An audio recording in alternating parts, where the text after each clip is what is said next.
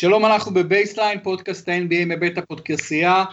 חפשו את הדף של Baseline בפייסבוק, חפשו אותנו גם באפליקציות של אנדרואיד, אייפון, ואנחנו חוזרים לניצן פלד בארצות הברית. היי ניצן. היי, מה העניינים? מצוין ניצן, בסך הכל יש לנו ליגה, יופי של ליגה, יופי של פתיחה. אני חושב שה-NBA הולכת לכיוון של NFL כזה, של ליגה של שוויוניות, אה, מה שהאמריקאים קוראים פרטי. וזה אומר שיש מעט מאוד קבוצות על, יש הרבה מאוד קבוצות שהן בתחרות, קבוצות סבירות, קבוצות טובות, קבוצות קצת פחות טובות, מעט מאוד קבוצות מאוד חלשות, ואני חושב שזה דבר טוב לליגה. כן, תשמע, אנחנו היינו, אם היה אפשר, היינו מדברים יותר מפעם בשבוע, כמו שכתבת בקבוצה, זה מלא דברים קורים, זה פתיחת עונה, עם הרבה דברים שלא בדיוק יכולנו לצפות, והרבה דברים מעניינים להסתכל עליהם, והרבה שחקנים שעברו קבוצות, ומלא אה, קווי עלילה. אבל אני עדיין חושב שבסופו של דבר זה, יש, בקב... יש בליגה העונה מספר מאוד מצומצם של קבוצות שהן יכולות באמת באמת to contend, ואני חושב שיש פה איזושהי קצת רמאות בתחושה של פריטי, וזה בגלל ש... אולי, כנראה שזה בגלל שהיה אה, קדם עונה קצר יותר. אה, הרבה אנשים דיברו על זה גם בהקשר של פציעות, אבל גם בהקשר של להיכנס לקצב, גם לברון הזכיר את זה. וחוץ מזה, הליגה הופכת יותר ויותר, אנחנו רואים את זה כל יום, כל שבוע, אה, לליגה של, לתחרות קליעות, ובתחרות קליעות יש, אה, עוד לפני שאתה מגיע ל-80 משחקים, לפני שהסטטיסטיקה מתיישרת, תחרות קליעות יש יום לפה, יום לשם, ולכן על דגימה קטנה נגיד של עשירית מהעונה, אה, או 13% מהעונה, אפשר לראות ניצחון לפה, ניצחון לשם, ואז מאזנים נראים קצת יותר שוויוניים, אבל אני חושב שבסופו של דבר, יש קבוצה אחת שתיקח אליפות, יש אולי עוד שתיים, שלוש שיכולות לדגדג אותה, והיתר פשוט רצים ודופקים שלשות. בואו נתחיל עם קבוצה שדופקת הרבה שלשות, קבוצה שנמצאת במקום הראשון במערב, קבוצה שכבר נאלצת להסתדר עשרה משחקים בלי אחד מכוכבי העל הכי גדולים שלה, אחד מהשניים הגדולים זה כמובן קריס פול, ובואו נדבר על משחק ששודר גם בישראל ב live לפנות בוקר, ניצן, משחק מדהים, אה, יוסטון נגד יוטה, יוטה אמורה להיות קבוצה טובה, קבוצה טובה, קבוצה לגיטימית. קבוצת הגנה שג'יימס... טובה במיוחד. נכון, קבוצת הגנה, כן. בדיוק, קבוצה שידועה על היכולת ההגנתית של המאמן קווין סניידר.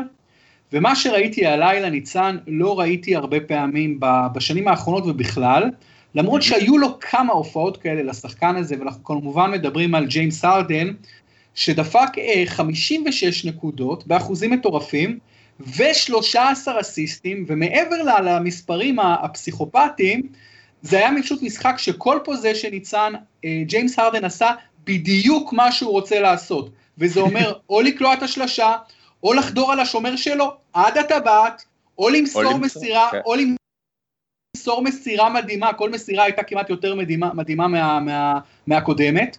ותשמע, ג'יימס הרדן לוקח את הקבוצה שלו בינתיים למאזן 8-3, שוב אני אגיד בלי קריס פול, מקום ראשון במערב, ואם דיברנו לפני שבוע על אה, MVP בינתיים בטוח, יאניס, אז כן. פתאום כן. אתה יודע, זה לא כל כך בטוח, כי ג'יימס כן. הרדן הוא בהחלט מתמודד מאוד מאוד לגיטימי, כי יאניס אחרי הכל כבר במאזן שלילי. כן. אז uh, קצת, קצת דבר איתי על הרדן ומה שהוא עושה ביוסטון. קודם כל נציין, נציין גם שהרדן, אני לא זוכר בדיוק, אבל לדעתי היה על יותר מ-50 נקודות עם 10 דקות לסוף. ואז כאילו יצא ושיחק רק 35 דקות. הוא היה על 50 נקודות, הוא היה יכול בקלות בקצב הוא היה אחרי שלושה רבעים, כן, על כמעט 50 נקודות. כן, כן. ואז התחיל הרבע האחרון, הוא עבר את ה-50 ויצא. אה, זה מגוחך. ואני חושב שזה גם קצת מתחבר למה שאמרתי קודם.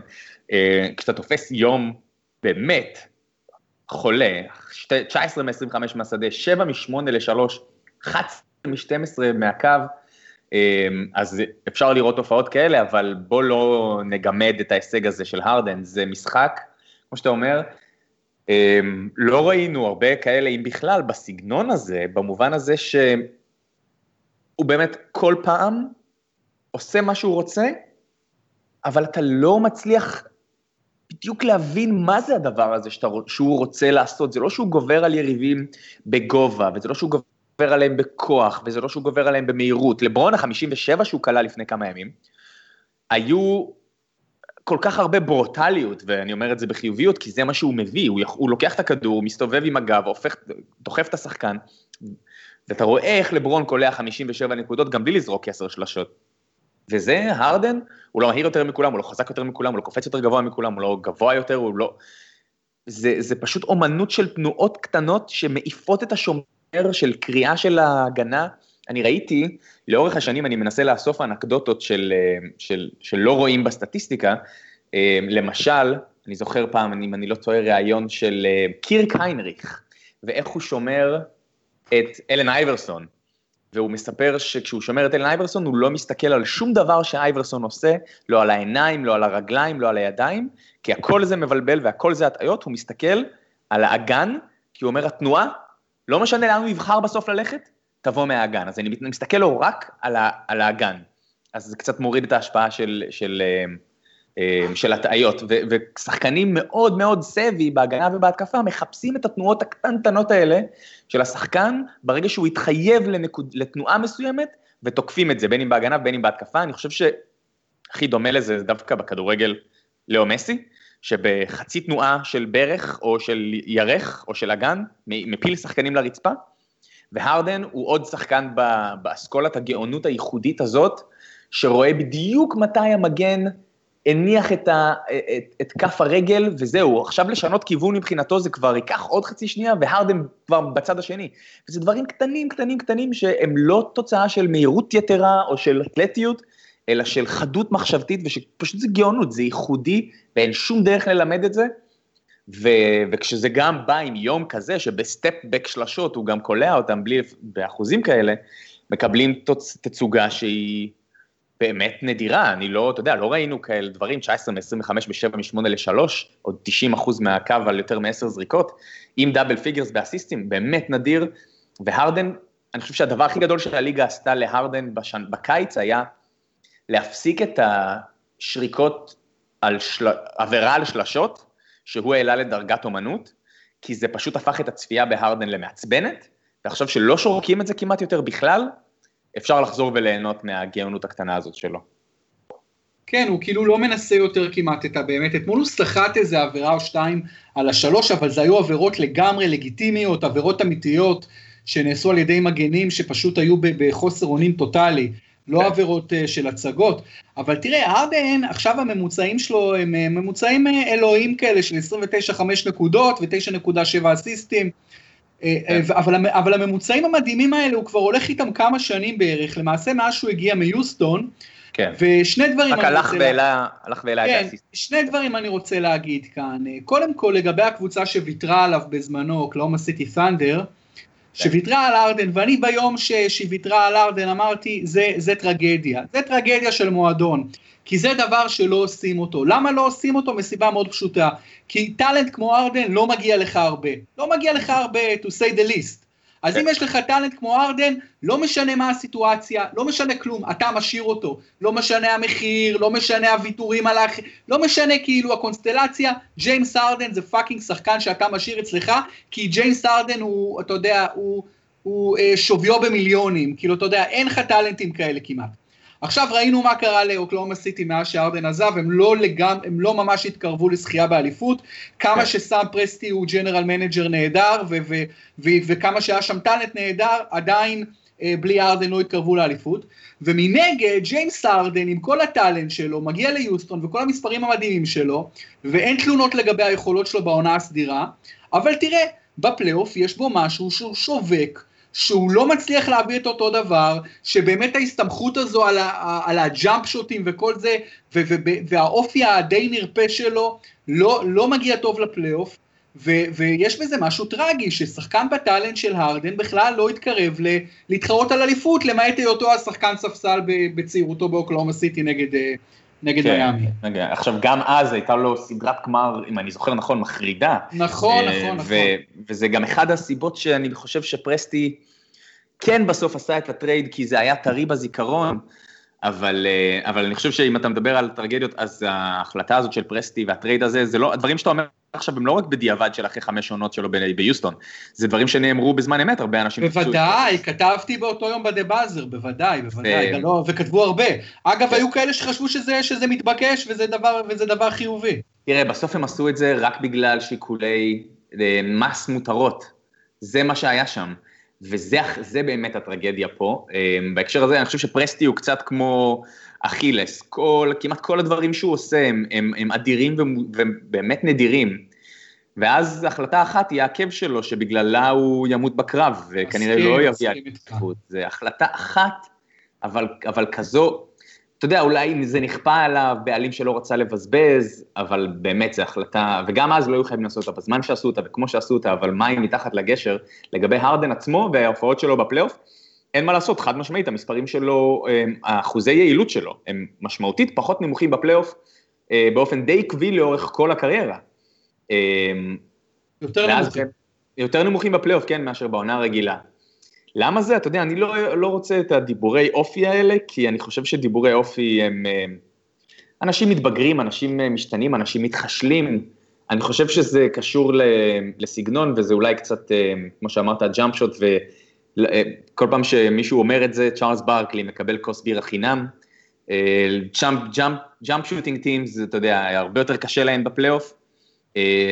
אמ, והרדן שהוא מן הסתם לא, לא, אין לו את הכוח לכפות דברים בצבע, או להשפיע על המשחק בהגנה, תלוי באמת ביום, ו... וביום דגימה קטנה, סדרת פלייאוף, זה לא עונה שלמה, דברים זזים לכאן או לכאן, אז אני חושב שבאופן עקבי אתה רואה שהמספרים שלו נמוכים יותר, אבל לדעתי זה לא מלמד אה, על, על, על, על, על מה התקרה שלו. אני חושב ש... אה, שאנחנו עוד נראה את הרדן מתמודד על האליפות, אה, עוד בשיאו. שמע, אה, אני נותן, אני נותן מפה אתגר, אני בספק אם מישהו ישמע אותנו, אבל אני נותן מפה אתגר לכותבי הספורט הטובים באמריקה, שאחד מהם ייקח על עצמו את הפרויקט של לכתוב ספר על ג'יימס הרדן. כי, כי אני חושב שיעלו הרבה מאוד דברים מעניינים, כי מהמעט שאני קראתי, אני הבנתי שהוא טיפוס די אה, מנותק, הוא אוהב לשבת, הוא אוהב הרבה מאוד לבלות במועדוני חשפנות. ולא, לא, לא, חס... לא חסרים כאלה ביוסטון למי ש... כן, כן, לא, ברור, לא חסרים באף עיר גדולה, בוודאי לא בטקסס. והוא אוהב אה, להיות כזה מנותק, הוא בן אדם אה, די אדיש. אה, הוא על המגרש גם, אתה יודע, גם היה לו איזה עניין של איזה מקרה אלימות, שהוא תקף מישהו, איזה בן של שחקן, מוזה, אולי בן של מוזס מלון, לא, לא סגור על זה, אבל היה איתו איזה משהו גם. אבל כשחקן אתה רואה אותו אתמול באמת נותן הופעה לפנתיאון, והבן אדם בכל המשחק ניצן, אתה לא רואה חיוך על השפתיים שלו, אתה לא רואה את אגרוף של תנועת יש, הוא הכי קול בעולם, חצי מנותק בכלל ממה שקורה, ו- ועושה דברים שאתה, אתה יודע, אתה פשוט לא מאמין שאתה רואה מישהו עושה אותם. אז אין ספק שהוא מקרה מעניין לבחון את האישיות, איך גאונות כן. ספורטיבית כל כך קיצונית מתיישבת עם אופי שאולי לא מתאים לגאונות הזו, אני לא יודע, אתה מבין? זה, כן. זה, זה מעניין, זה מעניין כי באמת הוא... יש... הוא טאלנט היסטורי. הוא טאלנט היסטורי. הוא יחסית אניגמה, אבל אתה צודק, הוא יחסית... כן, הוא אניגמה לגמרי, ותשמע, האתלטיות שלו הוא באמת לא אתלט גדול, אולי הוא אתלט אה, קצת underrated, כי תראה, הוא, הוא מגיע לסל במהירות שיא, אבל הוא לא בוא... מגיע למעלה. אין לו נכון. lateral quickness, הוא לא קופץ כמעט. אז, אז אני אגיד לך ו... מה כן יש לו, זה אה, איזה נתון שאני כבר לא זוכר איפה, ESPN, אה, בדקו מה, מה הרדן פיזית עושה יותר טוב מאחרים, והוא מאט, הוא מאט יותר כן. מהר מכל שחקן אחר שנמדד או בליגה. אמ, וזה שוב, להאט מהר, זה, זה חוזר לנקודה הזאת של הטיות קטנות, של לתפוס את השחקן בנקודה שהוא כבר התחייב לעוד צעד, אתה עוצר והוא עושה עוד צעד קדימה, ופתאום יש לך את הגאפ. אז, אז הגאונות האתלטית שלו זה שהוא, אמ, שהוא פשוט מאט יותר מהר מאחרים, אבל זה, שוב, זה עניין של תזמון. אני, כן. אני חושב שגם זה עניין של, העניינים האלה של תזמון בכדורסל זה כשמישהו מכדרר מולך ואתה צריך, ואתה רוצה לנסות לחטוף לו את הכדרור, אחד הדברים שעושה קוואי לנארד, שהוא חוטף מכדרור אחד הגדולים שראיתי, אמ, שוב, זה ריכוז עילאי, וזה כמובן זריזות פילית, כמובן ידיים ארוכות עוזרות, אבל זה לנסות לשלוח את היד לחטוף את הכדור, ברגע שהמכדרר מוריד אותו למטה. עכשיו, זה, זה, זה דורש להסתכל על הכדרור של השחקן פעם, פעמיים, שלוש, באמת בריכוז עילאי, ולשלוח את היד, כי הנטייה הטבעית היא לשלוח את היד כשהכדור יותר חופשי במרחב, זאת אומרת, הוא באמצע הדרך אה, אה, בין השחקן לרצפה. אנדיית הדרך השנייה הכי נכונה לעשות את זה, שבריר השנייה, הוא לשלוח את היד כשהוא משחרר את הכדור כלפי מטה, כי אז אין לו שליטה יותר על הכדור, עד שהוא לא פוגע ברצפה וחוזר אליו. ואלה עניינים באמת של תזמונים קטנים שרק גאונים מסוגלים גם לשים לב אליהם, גם להוציא אותם לפועל. אצל קוואי זה בצד ההגנתי, והרדן הוא כזה בצד ההתקפי, אני חושב שאפשר לשייך את זה גם בין היתר לאיזה יכולת אתלטית. כן, קודם כל לגבי ארדן, אני חושב שהוא הרבה יותר חזק ממה שאנחנו חושבים. יחסית לגארד הוא בן אדם מאוד חזק, יש לו כתפיים מאוד מאוד חזקות. Mm-hmm. עכשיו, מה שהוא באמת עושה, הוא סוג של צייר על המגרש, הוא מצייר את המשחק, אתה מבין? גם בתנועות שלו וגם במסירות שלו, וכאילו הכל כל כך טבעי, זה כאילו בן אדם שנולד לשחק כדורסל, אתה יודע, אני גם, יש לי הרגשה שזה לא פרי של עבודה יותר מדי קשה. כלומר, אני לא מזל, אני, אני בטוח שהוא עובד, אבל יחסית לאחרים, יחסית ל, ל, למתחרים שלו, אני לא חושב שהוא עובד יותר קשה מהם, אני לא אתפלא אם הוא עובד פחות קשה מהם, כי הוא לא נראה לי מין טיפוס אובססיבי לעבודה, הוא פשוט, יש לו איזשהו משהו שלאחרים אין. ו, ולמעשה לכל האחרים אין, כי הוא משחק, הוא משחק בצורה מאוד מאוד מאוד ייחודית. זה וה... מצחיק, זה מזכיר לי כל הדיבורי, הם, הם, אתה יודע, הטיפה ניתוק וטיפה שהוא לא נראה כמו העובד הכי קשה בעולם. כן. אתה יודע, זה, זה, זה, זה ה wing, זה הכוכב של, של יוסטון, זה מחזיר אותי לטרייסי מגריידי, שכל העשור הקודם היה top five אולי בליגה בכישרון, וזה כל הזמן היה סביבו גם, העיניים חצי עצומות, כן. חצי חוסר אכפתיות, אולי הוא היום מודה שהיו שנים שהוא לא עבד מספיק קשה על דברים בתחילת הדרך, אה, אבל נראה לי שאצל הרדן יש יותר גאונות שזה מכפר על זה. מסכים, קודם כל יפה שהזכרת את טרייסי מגריידי כי באמת היה טאלנט על, טאלנט על. אה, אתמול פתאום ראיתי איזשהו קליפ אה, ששכחתי ממנו שטרייסי מגריידי בכלל ב-hall of fame וזה מאוד עצבן אותי, ניצן, זה מאוד עצבן אותי, ידעתי את זה אבל שכחתי את זה, שהבן אדם ב-all of fame, כי בעיניי הוא לא all of famer, הוא פשוט לא all of famer כי הוא לא עשה מספיק עם הכישרון שלו, ו- ואני מאוד מקווה בשביל ג'יימס ארדן, שבסוף הקריירה שלו נדבר עליו כמישהו הרבה יותר מטרייסי מגריידי, למעשה הוא כבר עבר אותו במובן מסוים, אבל עדיין הוא צריך לעשות עוד הרבה הרבה הרבה יותר, והמבחנים הבאמת אה, גדולים עוד לפניו. כי כשאתה מביא כזה טאלנט לשולחן, אתה צריך uh, לעשות הרבה יותר בסופו של דבר. ובכל זאת כן. זה יהיה מאוד מעניין, בינתיים הוא פתח את העונה נפלא, ו- ושוב, בלי קריס פול, ו- ויוסטון בינתיים משחקים, uh, אתה יודע, מבחינת... אה, כן, בוא לא נשכח שזו קבוצה שוויתרה על שחקנים בשביל פול, זאת אומרת הוא משחק עם סגל קצת יותר depleted, מרוקן, כן, משנה שעברה. כן, ו... אבל גורדון מתעלה עם 23 כן, per משחק. ולוק מבה א מוטה נראה כמו רכש מצוין של אה, מורי, פשוט מצוין, שחקן גם של הגנה, גם של אורך, גם של שלשות, שיפר ממוצעים. כן, אה, פורח. כן, אמבה א מוטה פורח ביוסטון. קפלה כבר double double, אה, אתה יודע, double double קבוע כמעט, בממוצעים double double. אז בכל מקרה, אבל, אבל אין ספק שזו קבוצה שהיא 70 אחוז ג'יימס הרדן, איך שלא תהפוך את זה. כל מה שהם עושים, כל השיטה, כל התקפה. זה אה, נכון, זה הוא. כן, ואני חושב שהקדשנו לו עכשיו בשיחה לא מעט זמן, עכשיו הייתה לנו איזו תוכנית אחרת, אבל אני חושב שאפשר לזנוח אותה, כי, כי גם הרדן הוא מצדיק את זה, ובטח ההופעה שלו אתמול, אמ, וגם כי בין היתר אני, אני הייתי רוצה לעבור ממנו בסגווי די טבעי לראסל ווסטברוק, אמ, ומה שקורה עם אוקלהומה סיטי.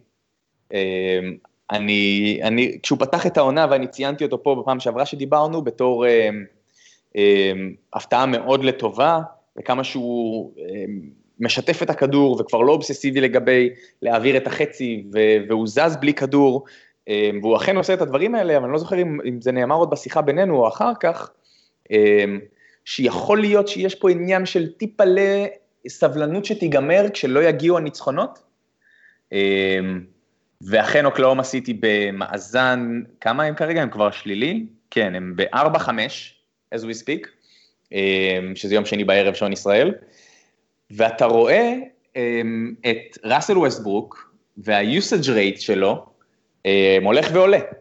משחק אחרי משחק, בארבעה האחרונים הוא עלה מ-26 ל-29 ל-32 בערך ול-37 במשחק האחרון. תסביר למאזינים שלנו מה זה usage rate. אה, usage rate הוא בגדול כמה פוזיישנים השחקן אה, סיים בעצמו, בין אם בזריקה או בעיבוד, אה, אה, ואני תוהה אם גם סחיטת עבירות נכנסת, סחיטת עבירות לזריקת עונשין יכול להיות שגם נכנסת לחישוב, אבל בגדול המשמעות היא כמה פוזיישנים הוא סיים בעצמו.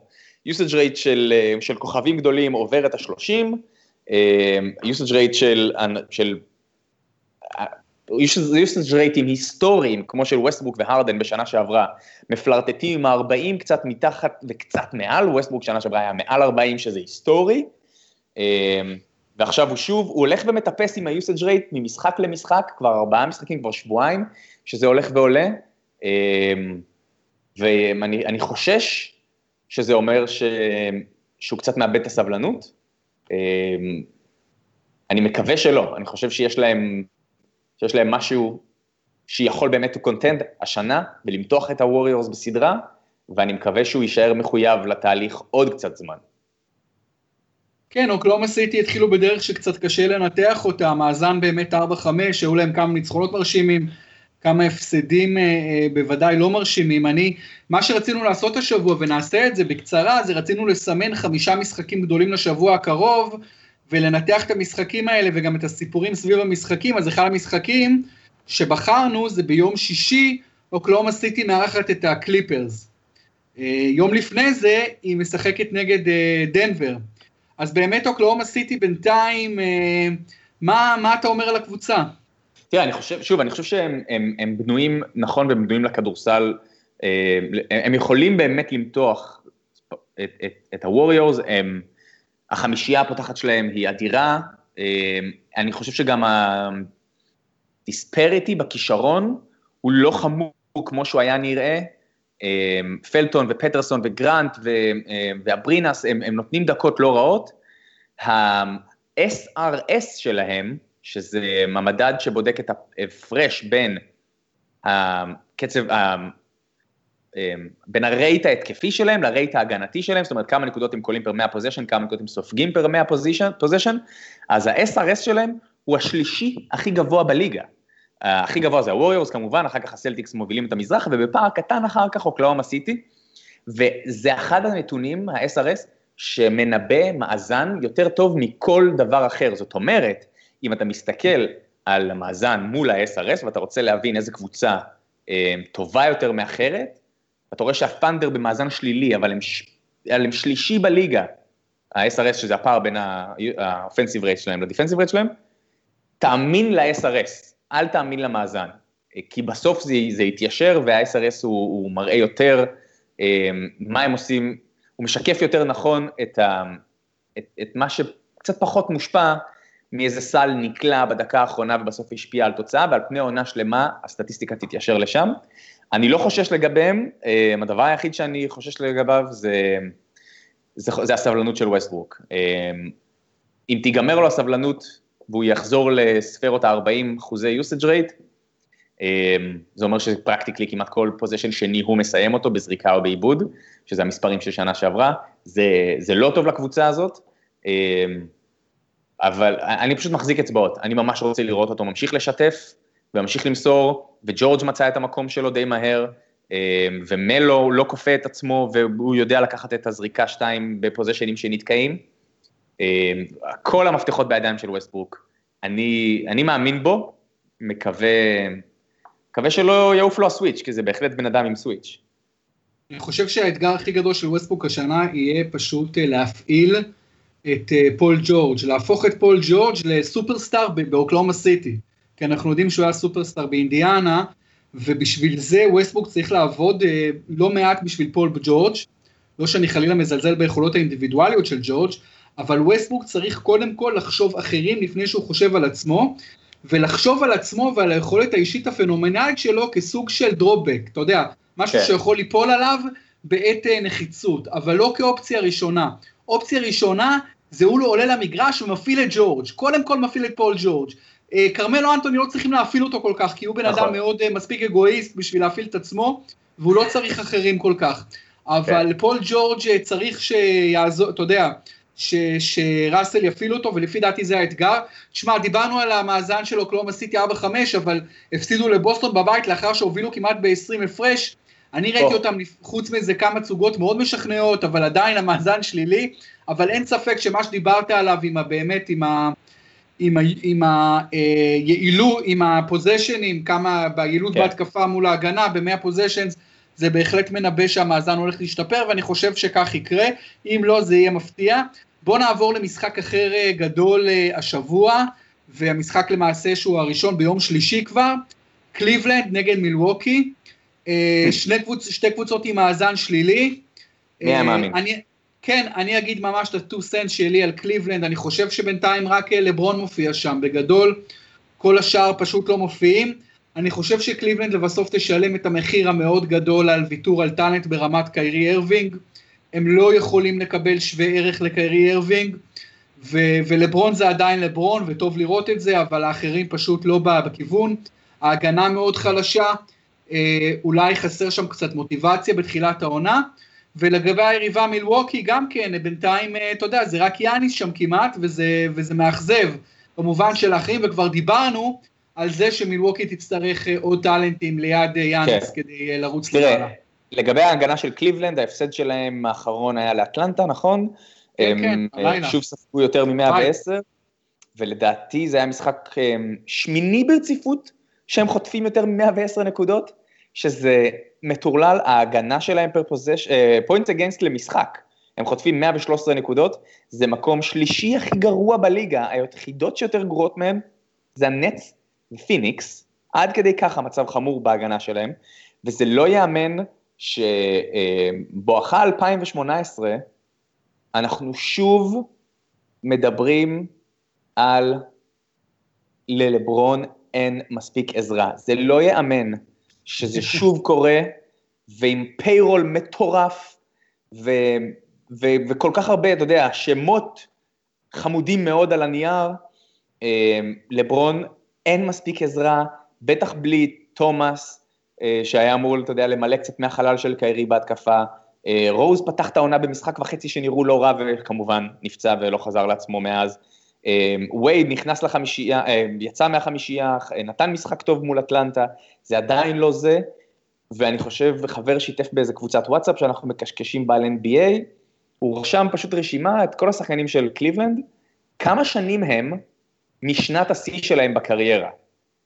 וזה פשוט חבורה שלמה של אנשים שהם ווי uh, בצד השני של, ה, של הגבעה, uh, והם משלמים על זה את המחיר, הם, הם לא זזים בהגנה, חוטפים טונות של נקודות, uh, ולברון, אין מה לעשות, למרות שאנשים אוהבים לחשוב שהוא יכול, הוא לא יכול כל משחק לקלוע 57 נקודות, וזה לא רק עניין של רצון, זה גם עניין של יכולות.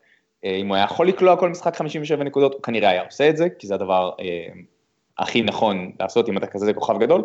הוא לא יכול, הוא ניסה מול אטלנטה ודברים לא עבדו, ובתוך הדינמיקה הקבוצתית הזאת והרבה הרמות ידיים, ואתה יודע, עוד פוזיישן שנגמר בסל, ואנשים כאילו מתבאסים אחד על השני, אמ, וזה, אתה יודע, זה, על מילווקי אני תכף, תכף נגיע, אבל קליבלנד במצב הזה, שזה נראה שלברון אין עזרה, זה מדהים. אני חושב, וזו העמדה האישית שאני מחזיק כבר הרבה מאוד זמן, אמ, אני חושב שבניגוד לתפיסה הרווחת, לברון איננו שחקן שעושה את האחרים טוב יותר, אה, ושהוא אף פעם לא היה כזה, אני חושב שרואים אה, את זה עוד פעם העונה. אני חושב שאם אתה הולך, זה כבר, אני לא חושב, סטטיסטית, אם אתה הולך לאורך כל הקריירה שלו, ואתה יכול לעשות רשימה של בערך 60-70 השחקנים הכי משמעותיים שאי פעם שיחקו לצידו, פחות מעשרה אחוז מהם נתנו לצידו את העונות הסטטיסטיות הכי טובות בקריירה שלהם. אחוזים מאוד נמוכים מהם גם, אה, זה העלה אותם מאיזושהי מדרגה והם אחר כך נשארו עליה, הוא לא באמת עושה את האחרים טובים יותר, הוא אכן שחקן מאוד מאוד מאוד קבוצתי במובן הזה שהוא, שום, שהוא מוסר אדיר והוא בעצם point guard והוא לא חושב זריקה קודם, אבל האופי כל כך ריכוזי באיך שההתקפות מתנהלות ואיך שחדר ההלבשה מתנהל ואיך שפסקי זמן מתנהלים, שהוא לא באמת משפר שחקנים לידו, כמו שאנשים למשל כמו לארי או מג'יק עשו, שהוא מן הסתם כבר מושווה אליהם ואצל הרבה מאוד אנשים כבר עבר אותם. אמ, ולגבי מילווקי אני חושב שזה, כמו שאמרנו, הם חסר להם כישרון, אבל הם, יאניס קצת קרה להם, כן? זה, זה, זה קרה. אז עכשיו צריך להתחיל לעבוד על לבנות סביבו contenderית. קליבלנד obviously ידעו שהשנה הם חייבים ללכת על contenderית, אחרת לברון הולך בקיץ, וכרגע הם מחוץ לתמונת הפלייאוף, שזה מגוחך, ובמאזן שלילי מינוס שני משחקים מ-500, אה, שזה, שזה בטח לא חשבו שהם ימצאו את, עצמם שם, וזה מעלה שאלה. אם הם צריכים לעשות משהו העונה בשביל to contend על אמת ולתת ללברון עוד ריצת גמר, האם צריכים לוותר על הבחירה של הנץ ולהביא כוכב? אה, נכון. קודם כל לגבי קליבלנד, אה, ניצן, אני חושב שכל העניין הזה של אה, לעשות שחקנים לידך טובים יותר, זה קלישאה שלפי דעתי גם קצת יותר משתמשים בה בישראל מאשר באמריקה. כי תסתכל על קריס פול בקליפרס, זה ה point guard הכי גדול של הדור האחרון. האם הוא הפך את בלייק גריפין לטוב יותר? אני ממש לא בטוח. בוא אני אגיד לך, אגב, לא, לא, שנייה, קריס פול... את מי הוא הפך טוב יותר? לדיאנדרה לא ג'ורדן, אבל זה בסך הכל דיאנדרי ג'ורדן. רגע, רגע, כן. קריס פול הוא דומה מאוד ללברון במובן הזה שהוא מאוד מאוד מאוד מאוד ריכוזי באופי שלו. נכון. דברים חייבים לעבור דרכו, לכן הוא point guard אדיר עם, עם סטטיסטיקות מתקדמות, אוהבות אותו יותר מכל point guard אחר בהיסטוריה, ועדיין האופי שלו הוא כל כך ריכוזי, שוב, חדר הלבשה, פסקי זמן, להריץ possession, שזה לא מוציא מהשחקנים את האקסטרה שלהם, ולזה וזו המשמעות של לעשות שחקנים טובים יותר, שזה rubbing off עליהם, לא למסור את הכדור רק בזמן הנכון לבן אדם הנכון, זה משהו באיך שאתה מנהיג קבוצה ואיך שאתה מוציא משחקנים את האקסטרה, אה, ונותן להם כלים שיעזרו להם, גם כשאתה לא על המגרש או כשהם בקבוצה אחרת. אה, וקריס פול לא עשה את זה, והוא אף פעם לא היה רכז כזה, אה, כי זה שוב, זה האופי שלו. קריס פול הוא, מדיווחים לא מכיר אותו, הוא בן אדם די בלתי נסבל. זה נכון. אבל בואו נראה את, uh, ג'יימ, את מי ג'יימס הרדן, המוסר המהולל, הופך לטוב יותר, אולי את קלינט קפלה, כי הוא נותן לו מלא alley-oopים כאלה ומסירות שרק הוא יכול לתת לו. אבל אני חושב שקודם כל, כדי להפוך את השחקנים לידך טובים יותר, אתה קודם כל צריך להיות מאוד מאוד מאוד טוב בעצמך, ואז באמת השחקנים האחרים קצת לוקחים דוגמה, או שהסגנון המשחק שלך קצת מאפשר את זה, אבל בגדול אני חושב שכל האלמנט הזה של להפוך שחקנים אחרים לטובים יותר זה קצת overrated, זה קצת המצאה, לפי דעתי. לא, אני, אז, אז, אז אני אגיד, תראה, אני, אתה יודע מי הופך שחקנים לטובים יותר? מי? Uh, אני אגיד טים דנקן, אבל טים דנקן כבר לא שם, אבל הוא שם ברוחו, אז נגיד גרד פופוביץ', וזה, וזה בעצם להגיד השיטה של סן אנטוניו, אבל השיטה הזאת היא בנויה בצלמה ובדמותה, מה-DNA ומהיסודות שלה, מאלף ועד תו, על טים דנקן, המנהיג הגדול בתולדות ה-NBA, אולי רק אחרי. כן, אבל, אבל קוואי לנארד חייב להיות מעולה בזכות עצמו. לא, אני לא מדבר על קוואי. טוני פארקר חייב להיות מעולה אה, בזכות עצמו, מנו ג'ינובילי חייב להיות מעולה בזכות עצמו. לא מדבר עליהם, מדבר על שיטה שתיקח את דז'ונטה מורי ובראיין פורבס, ו... ברין פורבס, כן. ברין פורבס, ו... אה, וכל שנה אחד אחר, שחקנים אחרים. ותהפוך אותם לשחקנים הרבה יותר טובים משהם היו, אם הם היו מבלים את השנים האלה. שחקן מוכשר, כן, דז'ונטה מורי הוא prospect מאוד מוכשר.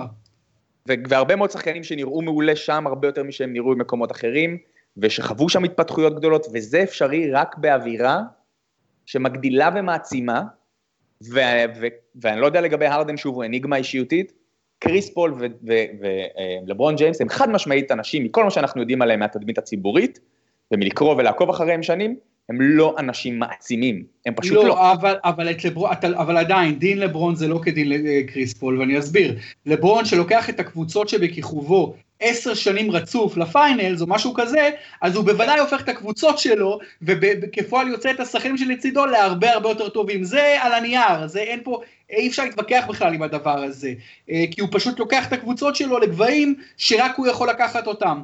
ו- ו- וכמובן שהחלק הארי של זה זה בגלל שהוא כזה גדול, אבל, אבל אי אפשר להגיד שהוא פוגע בשחקנים שלצידו. אבל בואו נקודה אחרת, זה אני עדיין, אני מאשים את לברון ג'יימס בזה שקיירי ארווינג לא בקליבלנד, בזה שקיירי כל כך כן. רצה לעזוב את קליבלנד, כי זה באמת משהו באופי של לברון אולי לא מספיק פרגן לקיירי, הוא היה צריך להתייחס לקיירי כמו לאח הקטן שלו, לאח כן. השווה שלו, לכוכב העל שלצידו, להתייחס אליו אולי כמו שהוא מתייחס לדוויין וייד, ו- וכנראה זה לא קרה, כי הם לא חברים טובים וכי קיירי רצה לעזוב, וכש talent ברמה של קיירי ארווינג עוזב את הקבוצה שלך, אתה נפגע. לא. אני לא יודע עוד כמה הם ייפגעו קליבלנד, זה עדיין uh, waiting to be seen, אבל בינתיים זה לא נראה טוב. כן, צודק. Uh, ובוא נעבור, ל... נעבור למשחק הבא הגדול, עוד נגיע לקיירי וסלטיקס, אבל משחק הבא הגדול השבוע יום רביעי, גולדן סטייט ווריורס נגד מינסוטה טימבר וולפס, שוט. טוב, זה מצחיק, מנסוטה, אמ, הם נראים כמו מס, אנחנו דיברנו עליהם שנה שעב, אה, בשבוע שעבר, ויגינס, הוא לא עושה, לא אכפת לו מכלום חוץ מהזריקות שלו, טאוונס הוא, הוא ותרן הגנתי ושחקן סופר רך, כשבטלר על הספסל הם, הם מתפרקים, טיבודו נראה כאילו הוא לא שולט בשום דבר, and yet הם במאזן 7-3 וממשיכים לנצח, מאזן שני הכי טוב במערב, כמו של, של הווריורס. אבל שוב, מאזן בשלב הזה יכול מאוד להטות.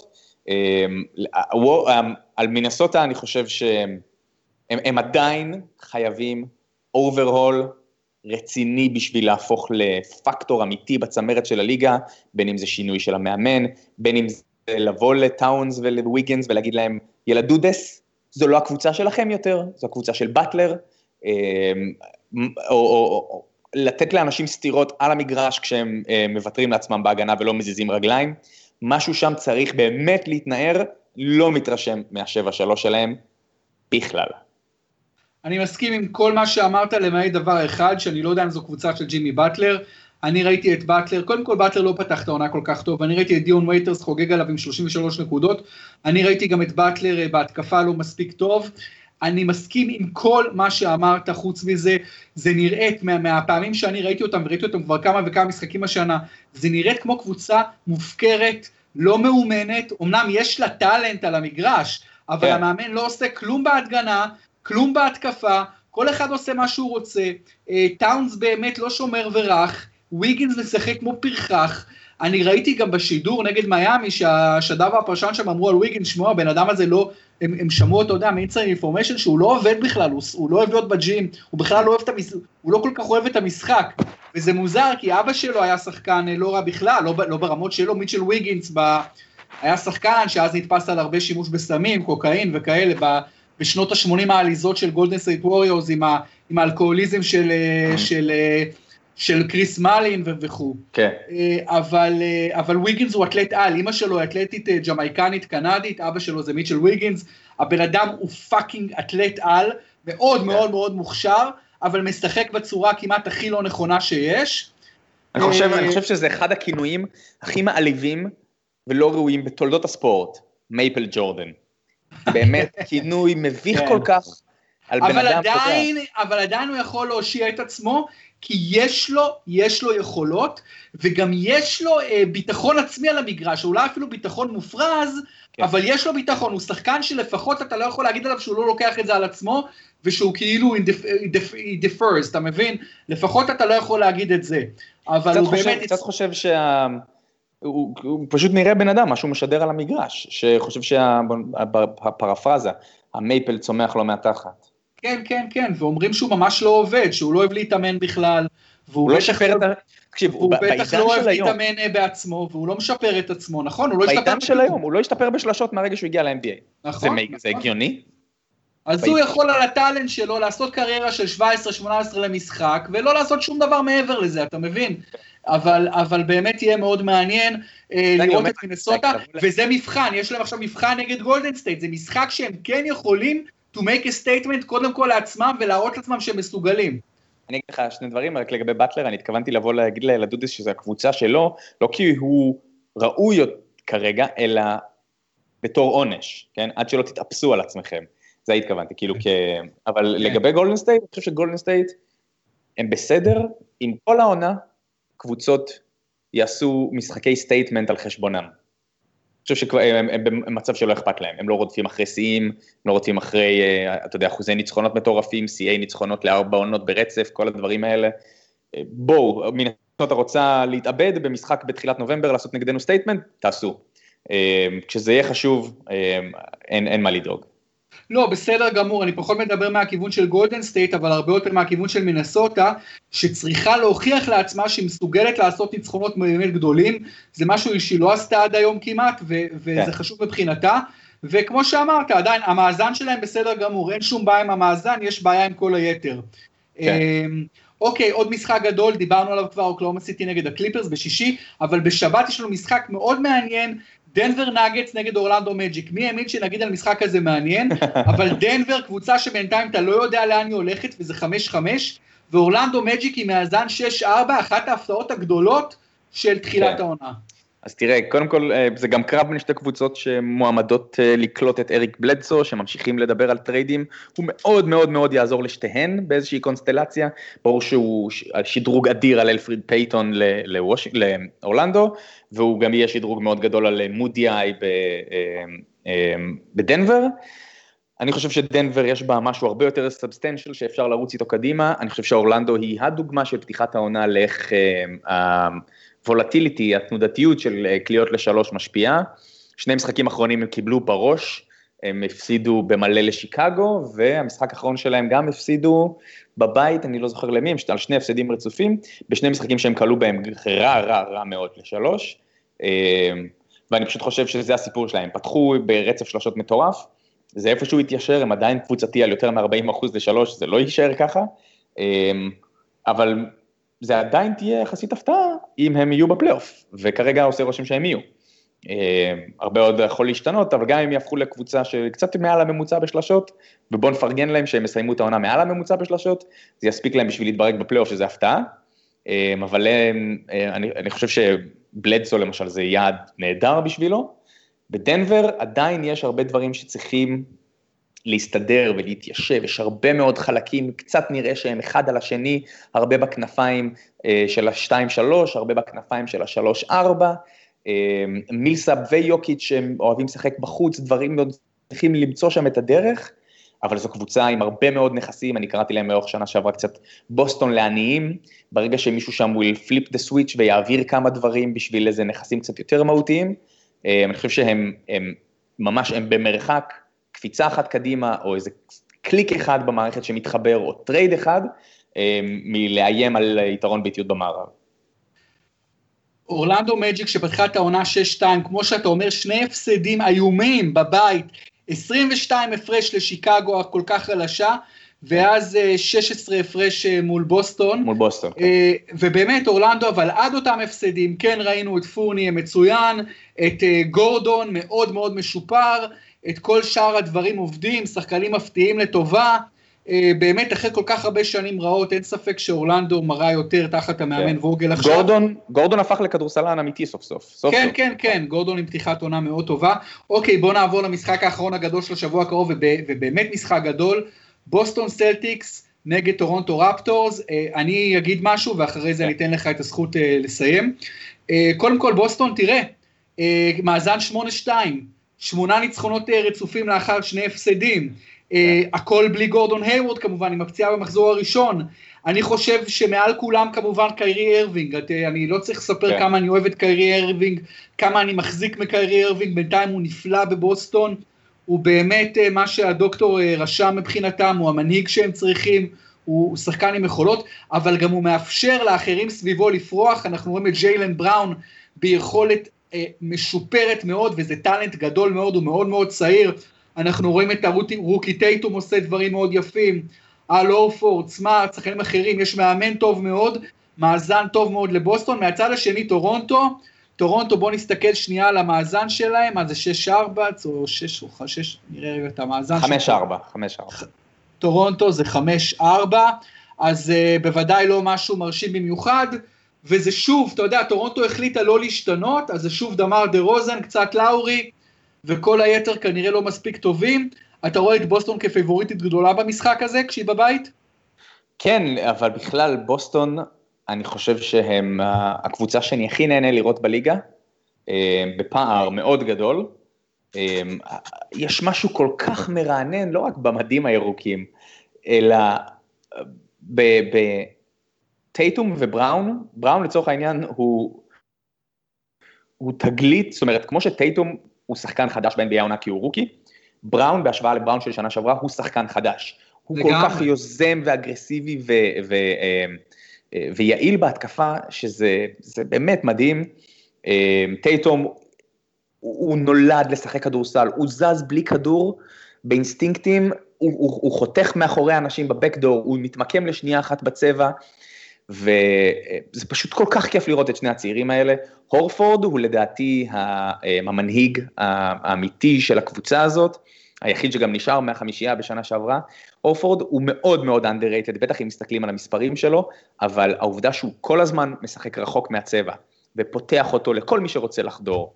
העובדה שהוא שומר אדיר על כל שחקן, שאין, על כל דבר, הוא אמנם בסוויץ', יכול להתמודד עם רכזים, אבל הוא שומר נהדר, הוא מוסר כל כך חכם ובדיוק בזמן ומוס, ומגבוה אל תוך הצבע ולצד השני לשלשות, והוא חוסם נהדר וזז כל הזמן בלי כדור, אני חושב שהוא underrated ענקי בכל הרשימות של פתיחת העונה שדירגו, בליצ'ר ריפורט, ESPN, אני הייתי שם אותו top 25 בליגה בקלות, שם ברוב הדירוגים היה יותר נמוך מזה, 30-40.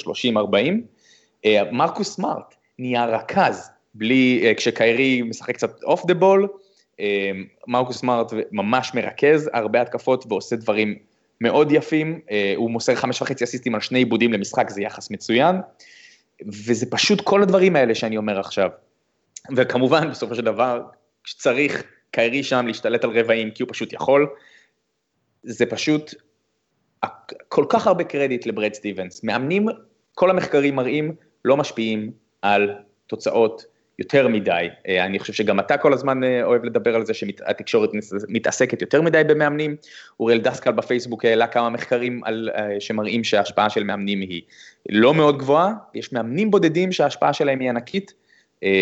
וברד סטיבנס הוא אחד כזה. זו, הם סופגים הכי פחות נקודות בליגה, 93 נקודות למשחק.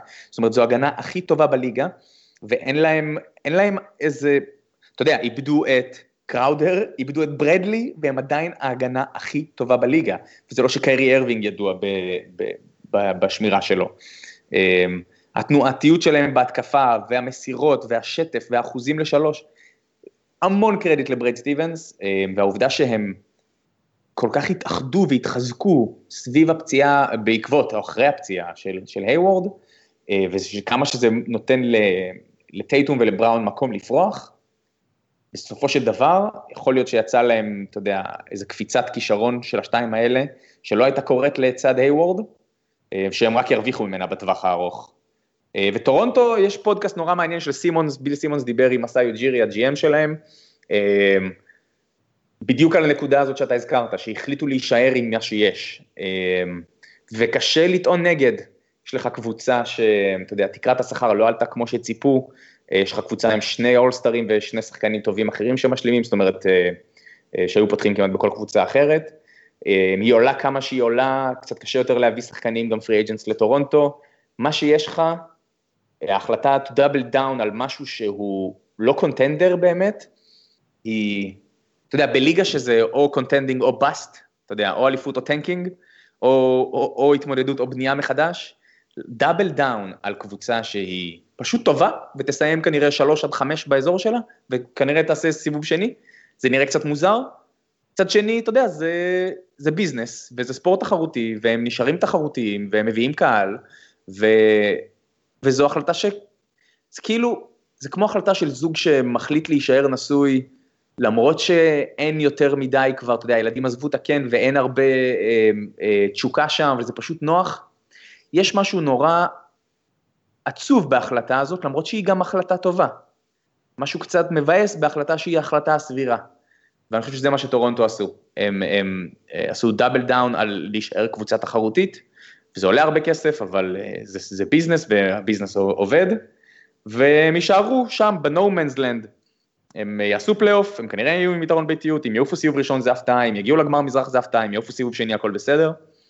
אתה יודע, אפשר לרוץ ככה כמה שנים ולהגיד שעשית קריירה יפה. כן, אני לא יודע אם פשוט אם זה מספיק אה, מעניין או מספיק אמביציוזי, אני, אני חצי קנדי ויש לי הרבה משפחה מטורונטו כן. והייתי שם עשרות פעמים ואני סוג של אוהד טורונטו, אז, אבל, אז אני בטח רוצה בהצלחתם, אבל אני לא בטוח שיסיימו 3-5 במזרח השנה, כי אני חושב שקאי לאורי הולך לאחור, אה, דה רוזה נתן עונת קריירה עונה שעברה. בכל מקרה, לגבי בוסטון, אני רוצה להגיד שאולי הפציעה של גורדון הייוורד לא הייתה כל כך רעה, כי היא דחפה לש, לקידום, אה, אתה יודע, לקידום בלית ברירה של אה, ג'יילן בראון וטייטום, וג'ייסון טייטום, yeah. כן. ואין ספק ש-they stepped up. וכשאתה מדבר על מרקוס סמארט כרכז, אני זוכר את מרקוס סמארט באוקלהומה סטייט משחק רכז, כלומר זאת העמדה הטבעית כן. שלו, ובטח שהוא יכול לשחק אותה, והוא גם הפחית במשקל, ויש עוד רכז טוב, טרי רוזיר. אין ספק שבוסטון נראה טוב. הדבר הכי מדהים לגבי בוסטון, וזה משהו שלא מדברים עליו, כי לא מספיק מדברים על הדברים האלה, אבל זה דבר... ורגע, בוא נגיד רק ובוא נסיים עם זה. כן, כן, ונסיים עם זה. אבל זה דבר שלא מדברים עליו, הוא מאוד מאוד חשוב כמובן למי שבאמת בסוד העניינים. בוסטון סלטיקס, אה, אחרי 0-2, היא שמונה משחקים לא רק מנצחת, היא שמונה משחקים מנצחת against the spread, נגד ה line של, נגד ה line של לס וגאס. וזה הרבה הרבה יותר מרשים מאשר שמונה ניצחונות רצופים סתם. למה? כי זה אומר שכל משחק אתה גם עשית תוצאה יותר טובה ממה שהמומחים והאלגוריתמים וה, והסטטיסטיקה והכל חזו שתעשה. אז זה כבר עושה את מה שבוסטון עושה בשמונה משחקים האחרונים לעוד הרבה הרבה יותר מרשים. כמובן שאין בזה ערובה בהכרח לעתיד, אני רק אומר מה שקורה עד עכשיו. כן. בכל מקרה, בכל מקרה ניצן היה שיחה מאוד מעניינת, הקפנו לא מעט נושאים. אבל יש עוד הרבה נושאים שלא דיברנו עליהם מן הסתם. אה, אני יכול רק לחשוב על אינדיאנה פייסרס אה, ועל אה, וגולדן כן, סטייט. דטרויט במאזן 7 3 אנטוניו ודטרויט. כלומר, יש המון דברים מעניינים לדבר עליהם שבוע הבא, אז תהיו איתנו פה שבוע הבא. תודה רבה, ניצן. תודה לכם, יאללה ביי. ביי, ותודה לכל מי שהייתם איתנו בבייסליין, פודקאסט ה-NBA בבית הפודקסייה.